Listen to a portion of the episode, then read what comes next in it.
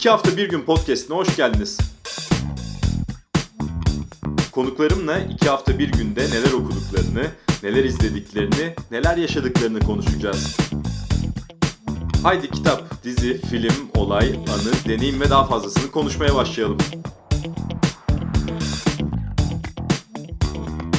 İki hafta bir günün yeni bölümünde konuğum Galatasaray Üniversitesi Sosyoloji Öğretim Görevlisi Nazlı Ökten. Nazlı Ökten'le Virginia Woolf'u ve Virginia Woolf'un hasta olmak üzerine yazısını konuşacağız. Hoş geldiniz.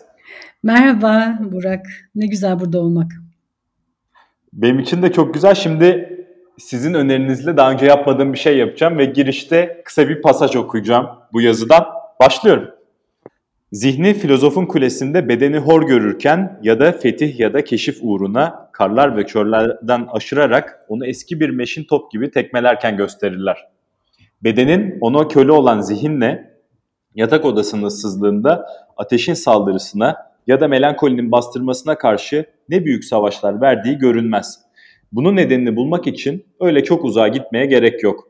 Bu gibi şeyleri yüz yüze dürüstçe bakabilmek için bir aslan terbiyecisinin cesaretine, güçlü kuvvetli bir felsefeye, köklerini toprağın bağrında bulan bir akla sahip olmak gerekir. Uzun lafın kısası, beden bu canavar, bu mucize, onun acısı bir süre sonra bizi mistikliğe doğru çeker ya da hızlı kanat çırpışlarıyla aşkınlığın doruklarını yükseltir. Grip için yazılmış bir romanın olay öyküsünün olmadığı söylenecek, içinde aşk yok diye şikayet edilecektir. Ne kadar da yanlış oysa. Çünkü hastalık çoğunlukla aşk kılığına girer ve aynı tuhaf numaraları yapar. Burada duruyorum. Buradan başlayalım isterseniz. Ee, şöyle başlayalım. Ee, sizle konuşuyorduk ne konuşalım, e, ne bize verimli bir tartışma sahası sunar diye. Neden bu yazıyı seçtiniz? Hmm. Şimdi ben büyük niyetlerle e, girdim aslında. Hatta e, şeyde e, bir, bir yazış bir şey sırasında dedim ki bir arkadaşıma Özgür Mumcu'ya ya dedim ben e, Canetti ile Canetti'nin kitle ve iktidarıyla Foucault'un neoliberalizm şeyini beraber aslında okumak istiyorum dedim. Ondan sonra da aa öyle mi hani merak ettim. Aa işte gönderin falan. sonra bir oturdum. Ya dedim yani öyle bu kolay bir şeymiş gibi bir makale konusunu e, bir podcast'te sığdıramayacağıma karar verip onundan tamamen çark ettim. Ve geldim nereye? E, Virginia Woolf'a ve bu küçük denemesine. E, Virginia Woolf'un denemelerini çok çok çok seviyorum. Ben çok iyi bir edebiyat okuru sayılmam. Her şeyi takip edemiyorum. Hatta bazı temel eserleri de okumuş biri değilim. Fakat Virginia Woolf'u bir kez ve bir kitabını bile okuduysanız artık sizi saran bir düşünme şeklini yakalamış olursunuz. İşte en iyisinden edebiyat aslında felsefeden e, hiç de farklı olmayan bir şekilde düşünen bir edebiyatı var. Çünkü e, edebiyat da başka şeyler gibi farklı alanlardan geçti. Yani anlatmaktan, hikaye etmekten e, ilerlediği yer özellikle yeni roman sonrasında, İkinci Dünya Savaşı sonrasındaki süreçte aslında felsefeyle yani yazının, anlatının, felsefenin de kendini sorguladığı yerde çünkü o da sosyal bilimlerin gelişiyle yeni bir düşünce alanının açılmasıyla tehdit altındaydı. Her ne kadar ondan faydalansa da bütün sosyal bilimler edebiyatın düşünceye en yakınlaştığı yazılardan biridir e, Virginia Woolf'un ki e, o açıdan e, hastalık üzerine düşünmesi ve e, onun incelikli düşünmesinin hastalık gibi aslında üzerine pek de düşünmek istemediğimiz hele bugünkü hayatın sağlık mito şeyin içinde mitosunun içinde diyeceksiniz ki Covid hayır. Covid'den önce de bir sağlık paranoyası ve e, şeyi etrafımızı sarmıştı Tele açarsanız televizyonu görürsünüz. Hepimizin anneleri bir e, bombardıman halinde hangi sirkeyi içerlerse, hangi e, ilacı satın alırlarsa, hangi doktora giderlerse iyileşebileceklerini konuşuyorlar. Hastalık e, Covid'den çok daha önce buradaydı.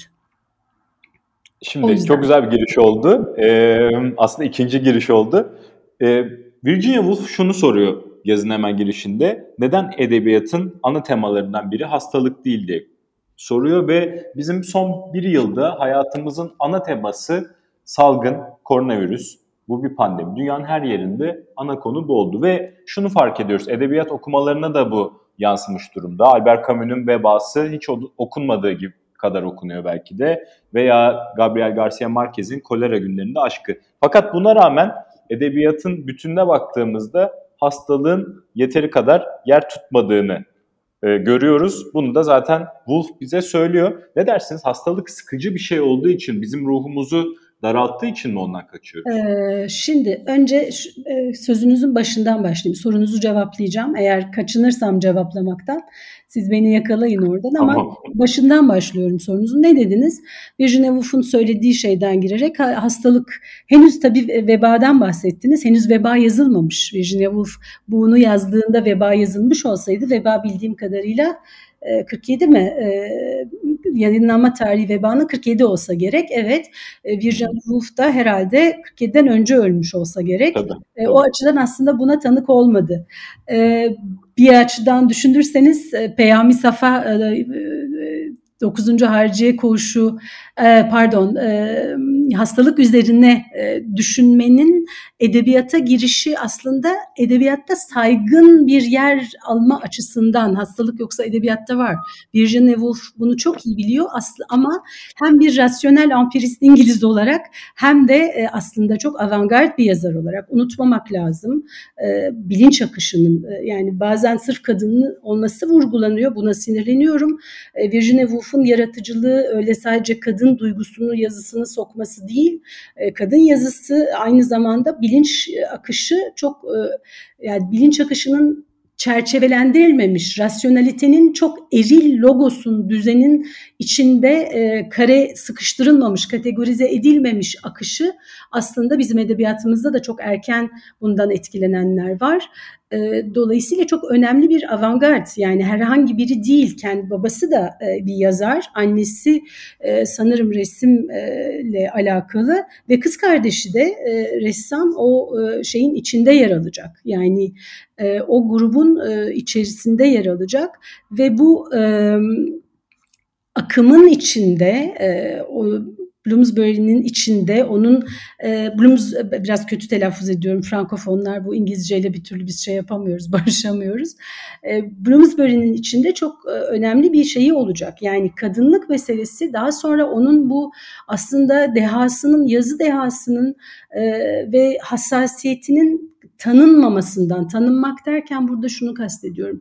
E, kabul görmek, saygı görmek. Evet saygı tabii ki görüyordu ama o avantgardın içinde aslında e, gidilmemiş patikaları açıyordu. Daha önce gidilmemiş yollardan geçiyordu. Zihnini bu kadar bence zorlayan şey bu oldu. Çünkü zihin dediğimiz şeyin sınırları var. Bunu hastalık sırasında en çok yaşarız. İşte tam da bunun üzerine en güzel düşünülmüşlerden biri olması Virginia Woolf'un tesadüf değil. Çünkü bütün bu logosla mücadelesi yani logosun e, baskıcı yönüyle, logosun bütün bu duyguyu dışarıda bırakan, bedeni dışarıda bırakan yazısıyla başa çıkma derdi ve bunu e, sızlanan bir edebiyatla değil, onun kadar güçlü e, yani bir ezilme e, duygusu, tabii ezilme bazen o kadar ne kadar büyükse o kadar büyük bir direnişle karşılaşır. Zaten epope dediğimiz yani Yaşar Kemal gibi büyük figürlerin e, temsil ettiği edebiyatta yer işte aslında halkların o ayağa kalkışı ya da gizli direnişi fark etmez ya da şeyin altında mayalanan o sessizliğin altında mayalanan direniş ve e, talebin e, sesi olmaları e, bununla bağlantılandırılabilir. Anlatı insanın e, çok önemli bir e, aracı ve üzerinde çok düşünülmesi gereken bir şey. Zaten İkinci Dünya Savaşı felsefe de biliyorsunuz yani Wittgenstein'dan e, Popper'a kadar e, dile çok e, Chomsky, e, dile çok takık bir felsefe. Bu sadece e, yani yapısalcılığın dil bilimden çıkması da e, şey değil, tesadüf değil tesadüf değil kelimesi çok yapıştı ağzımıza ama ya bunun arasında da bağlantılar kurulabilir demek istiyorum. Ama tekrar Wolf'a dönmem gerekirse çünkü oradan çok başka bir yere doğru gideriz ve hastalığa doğru dönmemiz gerekirse Wolf bunu göremedi. Yani daha sonra beden nasıl felsefenin de konusu olacak ve giderek daha çok edebiyatın da konusu olacak. E, o yüzden de ve bu bizim için şu açıdan değerli. Bugün hepimizin etrafında en sağlıklı olanlarımızın bile e, hasta şu ya da bu hastalıktan muzdarip insanlar var. E, hepimiz hayatımızın bir döneminde zaten çocukluğu düşünün. E, hastalıklarla başlıyor çocukluk. Dünyaya direnme. Yani çocuk ölümleri yeni düştü daha. Çocukların üzerine bu kadar aman fındık fıstık titriyoruz. E, çocuklarını insanlar kaybediyorlardı. Yani bugün bu çok daha ağır bir deneyim, kabul edemediğimiz bir deneyim. Ama biliyoruz ki e, antibiyotiklere ve hijyenik koşulların gelişmesine kadar kadınlar doğurdukları bilmiyorum kaç çocuktan e, yarısını neredeyse kaybediyorlardı. Çok yüksekti e, çocuk ölüm oranları. Hayatta kalanlar hastalıkla mücadele etmek zorunda. İnsan türü çok kırılgan bir tür. Dolayısıyla hastalık gelip sonunda ve bence veba aslında güzel bir şey yapmışsınız. Murat'la programınızı dinledim. Çok da güzel bir program olmuştu. Ee, bu vebaya gelinen noktada yani modern edebiyatın o yüzden bu kadar çünkü veba temel eserlerinden bir tanesi. Veba insanlığın yakın e, hafızasındaki en güçlü, daha doğrusu insanlığın kentlerde birikmeye başlamasıyla diyelim.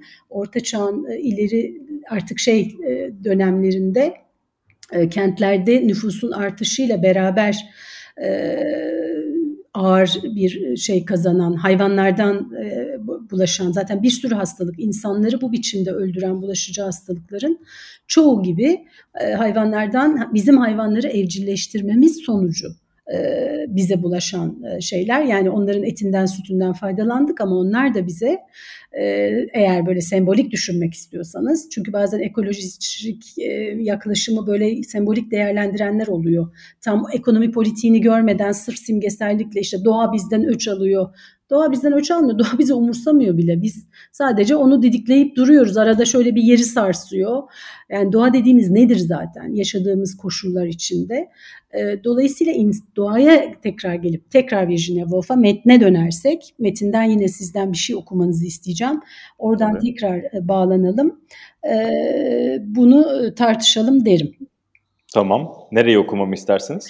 Ee, ben derim ki e, şuradan başlayayım, başından. Çünkü tamam. şunu istiyorum yani bizimle beraber dinleyiciler de belki bu programı bir kez daha dinlerler ve bizimle beraber bir deneme yaparlar. Okuduktan sonra e, okurlar. Evet. Tabii ben başlıyorum o zaman.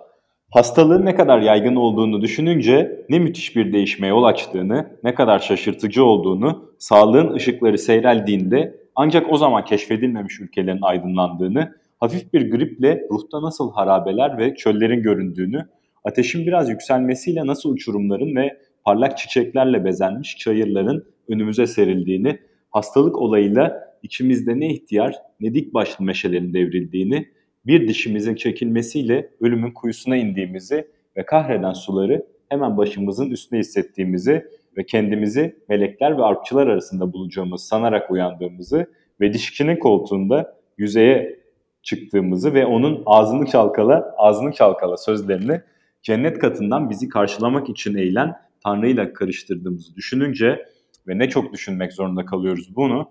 O zaman hastalığın edebiyatın ana temaları içinde aşk, savaş ve kıskançlıkla birlikte yerini almamış olması tuhaf geliyor gerçekten.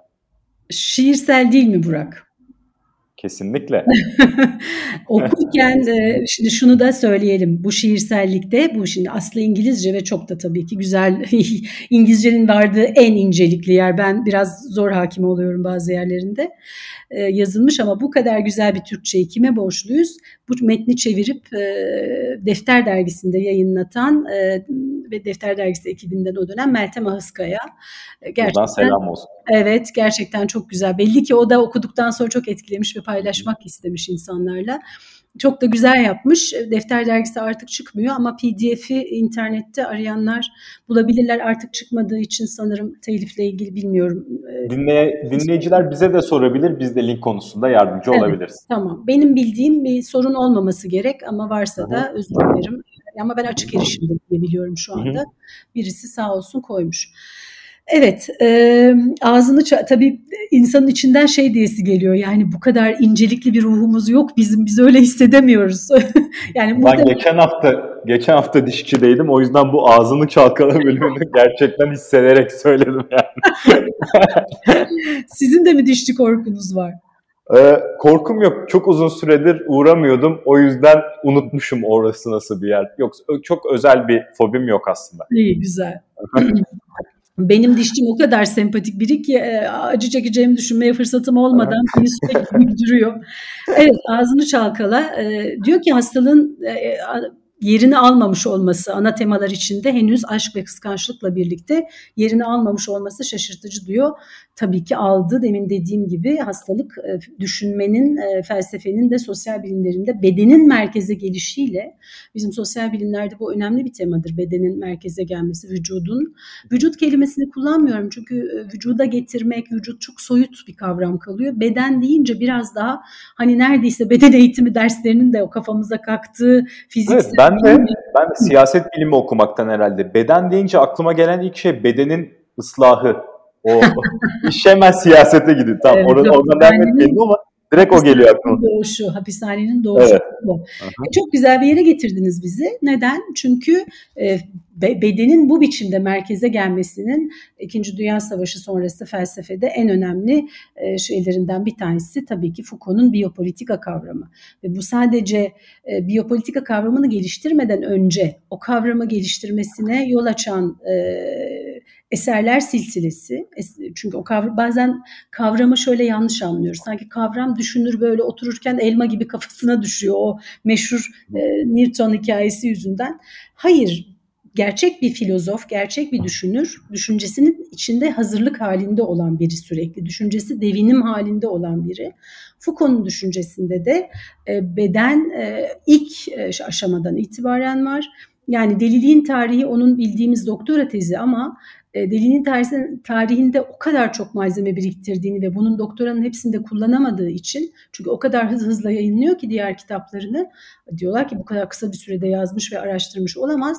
Oradaki araştırmasının üzerine e, yapıyor. E, sadece e, yani istuar şeyde kliniğin doğuşu da e, hastane kurumunun bugün aldığı biçimi tabii ki hastaneler iyileştirme yerleri her zaman vardı. Islahaneler işte e, cezaevleri her zaman belli biçimleri vardı. Ama zindanlardan ya da fiziksel cezalardan şu andaki soyut yani bu kapatılma düzlemine ve modern hapishaneye gelmemizin kendisi bir tarih.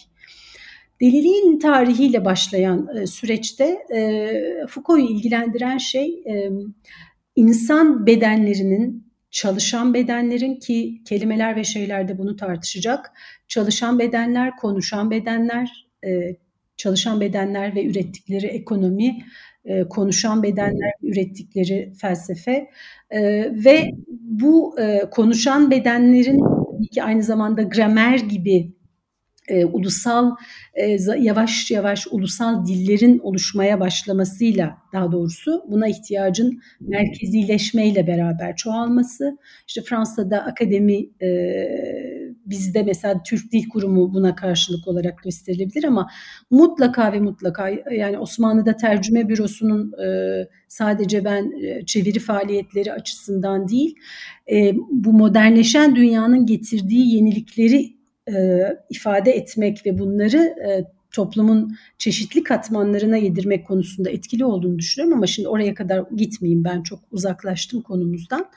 Ee, yani Foucault'un e, Foucault sonrası beden e, meselesini bütün sosyal bilimlerde sadece felsefede değil çok daha merkezi bir biçimde artık düşünüyoruz. Bir diğer politik gelişmede feministlerin tabii ki 70'ler e, sonrası özellikle birinci dal, ikinci dalga feminizmin e, kadın bedeninin çünkü ilk dalga e, eşitlik üzerine duruyordu ve bu daha çok bir temsil ve oy verme süfrajetlerin biliyorsunuz yani kadınlar bayağı şey beden bedene bir mücadeleyle sokaklarda kendilerini şeye zincirleyerek hem de gayet böyle burjuva kadın şeyler de değil işçi sınıfı kadınlarla beraber mücadele ederek ki ikinci dalgada da öyle oldu. İkinci dalgada da güçlü bir sorgulama geldi. Özellikle mesela e, Amerika'da siyahlardan beyazlara yönelik olduğu eleştiri. Avrupa'nın her yerinde farklı etnik gruplar hakim olanın diğerlerini eleştirdiler. Bizim kadınlık durumumuz aynı mı? Çeşitlilik nasıl olacak?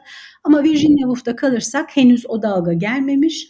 Virginia Woolf aslında birinci dalga feminizmin e, bir geldiği bir sınır noktasında. Yani biraz ben onun sıkışmışlığını elbette ki dehasına bağlı psikolojik sebepler mutlaka vardır.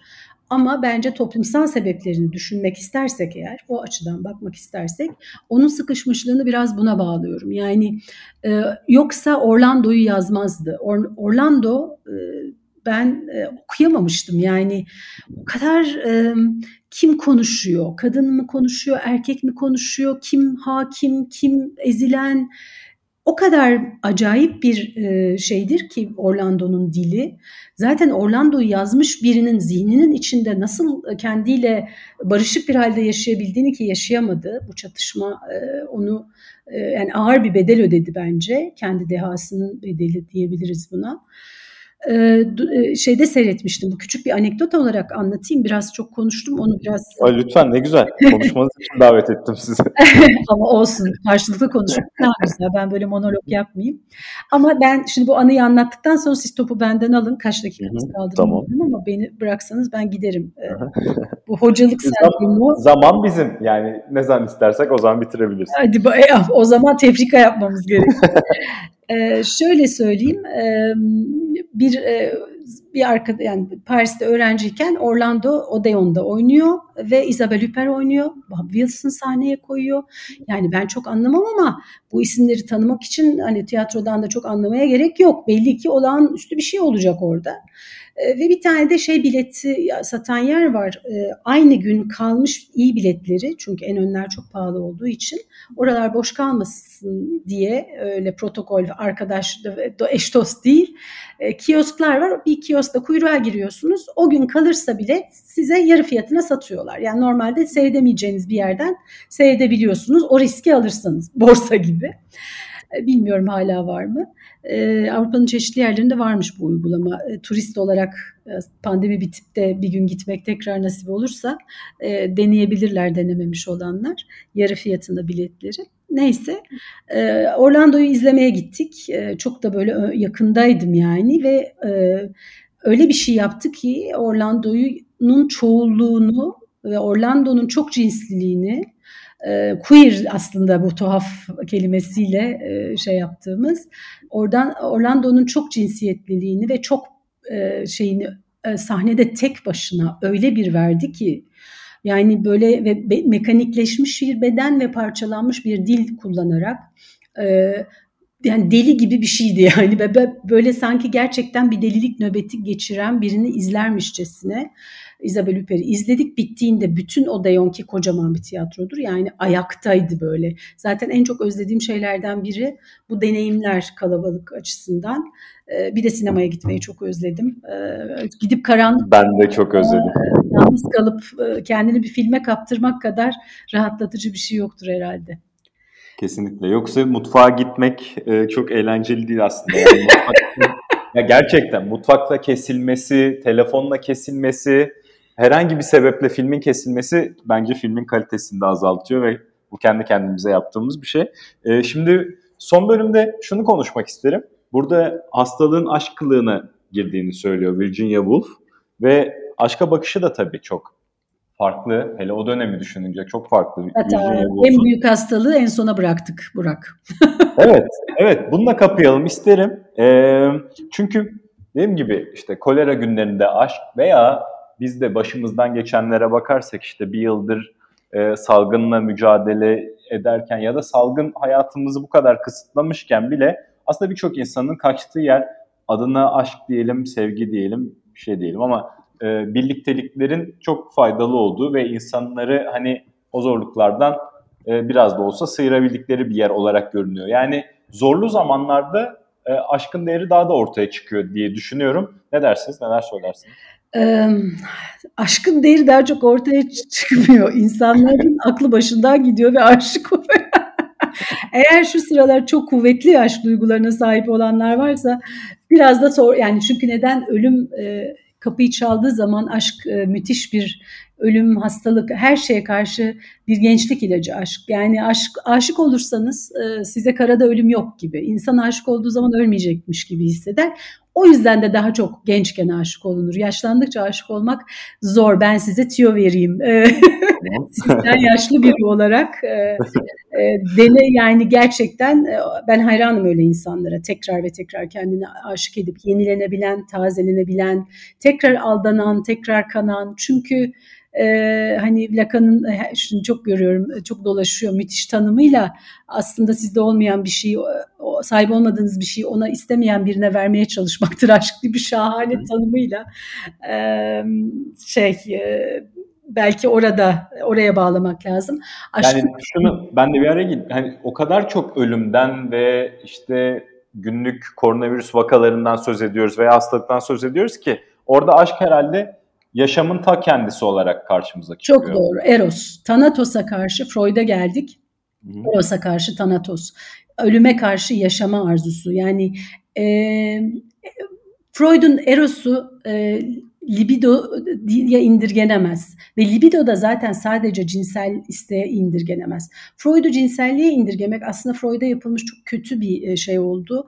E, çünkü cinselliğin tarihinde biraz bunu Foucault gene oraya bir referans vereceğim. İlk cildi. Hepsini okumanıza gerek yok. İlk cildine bakarsanız ilk cildin ilk bölümünde e, bastırma hipotezinin eleştirisi diye bir yer var. Ama buraya hiç girmeyeyim. Aşık olmak gibi güzel bir konudan bahsettiniz. Eğer aşık olabiliyorsanız olun. Ee, öyle tavsiye edeceğim herkese. E, suçluluk hissetmeyin aşık olduğunuz için. E, çünkü gerçekten yaşamın önemli güçlerinden bir tanesi. Başa çıkması çok zor bir duygu.